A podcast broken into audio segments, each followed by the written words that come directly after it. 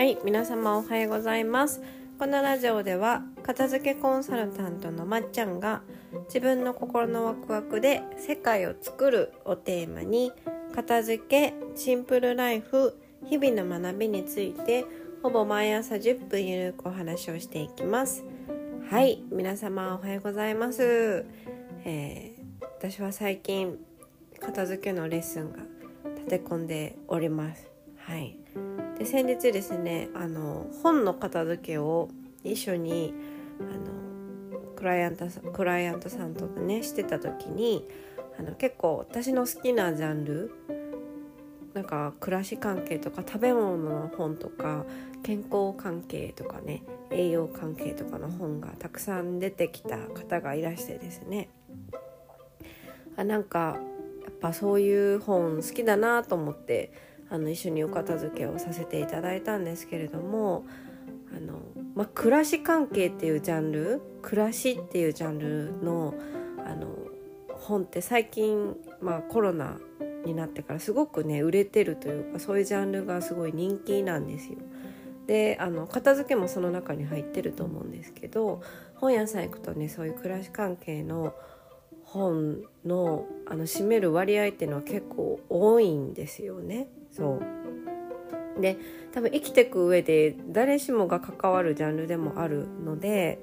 まあ、料理とかもそうですし健康とかあとお金とかあと暮らしとかそういう生活に必須なものの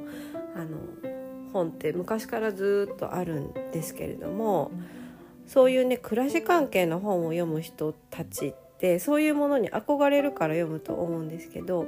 なんかね私本屋さんに行ってすごい思うんですけど系統が大体ね固まってるんですよね。わかりますかね？暮らし関係ってこういう雰囲気でしょみたいななんか大体米炊飯器じゃなくて鍋で炊いてるでしょとかだいたいなんか服柔らかい感じの服着てるでしょとかなんか畑持ってるでしょとか。こういうブランドの食器持ってるでしょみたいな。あの偏見みたいなものって多分あると思うんですよね。テレビとかで特集されてると。思うしあのインスタとか見ててもある一定のこう領域みたいなところがあってそれに対してすごくあの不快な感覚を感じる人もいますしなんか丁寧な暮らしって みたいな。感覚も私もあるんですよ。私もあるしなんかでも一方で好きな感覚もあるし一方でなんでそんな偏ってるんだろうっていう感覚もあるんですよね。そう。で私もまあそういう暮らしジャンルが好きだからあのそれそういうのを見て好きでやることってたくさんあるんですよ。例えば、まあ、さっき言ったみたいに米をねあの炊飯器で炊かずに鍋で炊いたりとかあの最近だとあの鰹節をねあの出来合いのものを買うんじゃなくてちょっと削り始めたんですよ。うまくできないんですけど。それをやったりとかあと何ですかね。暮らしでよくあるのあおお皿をね木の皿とかスプーンの皿とかを使ってるとかもね多分その中のイメージ的に一つなんじゃないかなって思うんですよ。うん。あとなんだろうなあとちょっとパッとは思いつかないですか。あ観葉植物を育てるとかもそうですかね。あと掃除機がマキタとかもそうですかね。そうでねあのでも一方でですよ一方であの多分これをインスタに上げたらこれは丁寧な暮らしじゃないみたいな感じでたか叩かれることってたくさん私はあるし多分インスタでそういうね写真上げてる人もたくさんあると思うんですけどそう100%多分丁寧な暮らしをしたら山で過ごせるようになるなと思うんですけどなんかねこういうパッと見あこの人って丁寧な暮らしをしているよねっていうものと丁寧な暮らしじゃないこれはっていう境目って何なんだろうなって私最近すごく考えてて。そう丁寧な暮らしを人がする理由としない理由を今日ちょっとお話ししようと思うんですね。だから今日はなんか聞いてためになる話っていうか皆さんの中でもなんか丁寧な暮らしに対して憧れたりとか不快に思ったりとかなんか自分がそれをする時の理由としない時とかできない時の理由って何なんだろうってちょっと考えてほしいんですけど私究極の丁寧な暮らしは縄文時代とか弥生時代みたいなああいう意味があって初めてその行為をするみたいな本当に原始的なことが丁寧な暮らしだと思ってるんですけどなんで丁寧な暮らしって機能面があるかないかって言われたら機能面にかけては乏しいんですけどすごく時間をかけてあの丁寧に一つ一つの作業をしていくみたいな意味合いのものだと思うんですよね。今の時代で言ったらその米を鍋で炊くとか洗濯を、ま、洗濯板からやるかどうかちょっと 分かんないんですけど多分洗濯物を干すっていうのもね多分丁寧な暮らしに入ってくると思うんですよね最近のこの時代の中では。そうあと、ま、鰹節を削るとかもそうですし包丁を研ぐとかもそうなのかなあと調味料とかもなんかこう出来合わせのものとかを使わずにあのめんつゆとかを買わずにだしから取るとか、ね、煮干しから取るとかそういう、ね、砂糖とか塩とかも多分こだわってるのも多分丁寧な暮らしに入るような気がするんですけど一方でそれをしないバージョンっていうのは、まあ、炊飯器で米を炊くとか出来合いのものを買うとかあの食べ物機能面に振り切るとかですかね。プロテインとかあのビタミン C とか B とかそういうもの全部サプリメントで取ってあと嗜好品を食べるとか洗濯は全部あの乾燥機までやっちゃうとか、うん、なんかそういう機能面に結構振り切っていることとかがあの丁寧じゃない暮らしって思われるものだと思うんですけど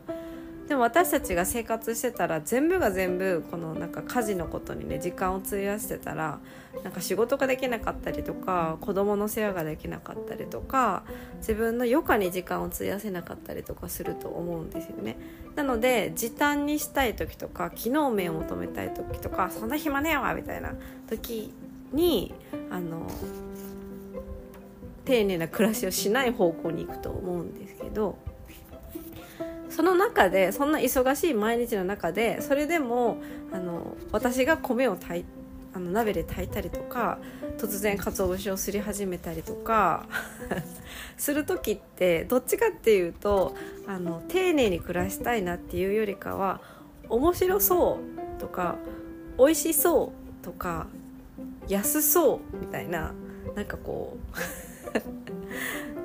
不純って言ったらあれですけど純粋な興味からそっちに行くことが多いんですよね。だからきっとそのインスタとかで見る人たちとか本とかで「丁寧な暮らし」とかあの「パリジェンヌのライフ」「パリジェンヌライフ」とかあのめっちゃ華やかに見えますけどなんかああいうのも一つ一つ例えばパリだったらあの純粋に炊飯器美味しくないとかあの純粋に鰹節売ってないとか純粋に味噌高いとかあのでもそういう理由でやり始めてああいうのに至ったんじゃないかなって私すごい思うんですよね。味噌がないから味噌を作ってるとか納豆がないから納豆を作る羽目になったんだとかなんかね私カナダの時も炊飯器めっちゃ機能性低くって炊飯器で米炊くのめっちゃまずいなっていうところからあの鍋でお米炊けるんだっていう事実を知ったりとか電子レンジで米炊けるんだっていう事実を知ったりとかなんかこう丁寧な暮らしって丁寧な暮らしをしようと思って入っていくんじゃなくて憧れとかもあると思いますけどどっちかというと純粋な興味とかやってみたいとか面白そうみたいな理由でやる人が多いじゃないかなと思うんですよね。だからあのこの時代における丁寧な暮らしとそれをするしないっていう理由っていうのはあの面白いを楽しむ余裕がある時とそれができあのそれをする余裕がない時みたいななんか丁寧か丁寧じゃないかじゃなくてあのそっちに興味を持てるかとか面白いと思える余裕が今あるかどうかみたいなところだと思うんですよ。そうだからまあ結論何が言いたいかっていうのはちょっと分かんないんですけどそういう視点でそういう本とかあのインスタとか見てみるとなんだろうそういう生活をしてる人と自分の生活自分のねこの何て言うのちょっと乱雑な感じとか機能面に振り切ってんな自分みたいな みたいななんか今の自分の生活丁寧じゃないなみたいな感じで落ち込む人の視点が変わるんじゃないかなと思うんですよ。ね。たとえ味噌を作ってますみたいなインスタを見てもあこの人は純粋に味噌を作ることを面白いと思ってるんだなとかあのなんだ美味しい味噌が買えない状況にあるんだなとか。そう。なんか丁寧な暮らしをしたくてそういうことをしてるわけじゃないんだなっていうあの視点になるんじゃないかなと思うしあの偏見を持っててなんか嫌だなと思ってあんまりやらないようにしてることでも実際やってみたら美味しかったりとか安かったりとか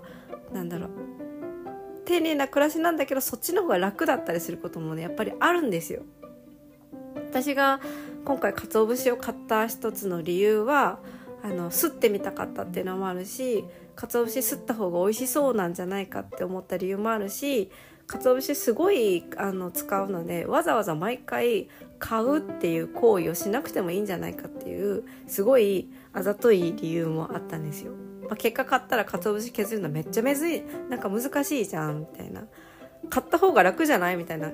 考えに今至ってるんですけど。でもそれってやってみないとわからないですしやってみたら売ってる鰹節が前よりもすごいありがたいものに感じられるようになったんですよね。そう。私が削る鰹節ってめっちゃ短いしなんか削る時の音うるさいしそう。売ってるものって別にねもう完璧なこうフォルムをしてるし音を出して削る必要もないしありがたいなと思うんですけどでもそれって削ってみないとわからないことだからそういうなんだ出来合いのものに対する感謝みたいなのも丁寧な暮らしとかその面倒くさい暮らしをするとすごく見えてくるものもあるのでそういう面も考えても別になんか一回丁寧な暮らしをあえてやってみるっていうのもねすごくねやっぱ面白いなと思います。やっぱ面白いって理由で始めたりとか するのって入り口としてはすごく純粋でいいなっていつも思います。はいというわけでちょっと結論よくわかんないけど 私が丁寧な暮らしをする理由はいつも不純な理由っていう、はい、話でしない理由っていうのはいつも余裕がない時 です。はいというわけで今日もここまで聞いてくださってありがとうございました。え、今日の理由は今日のテーマは丁寧な暮らしをする理由としない理由かな？はい。ではまた次回のポッドキャストでお会いしましょう。今日も皆様丁寧な暮らしもしくは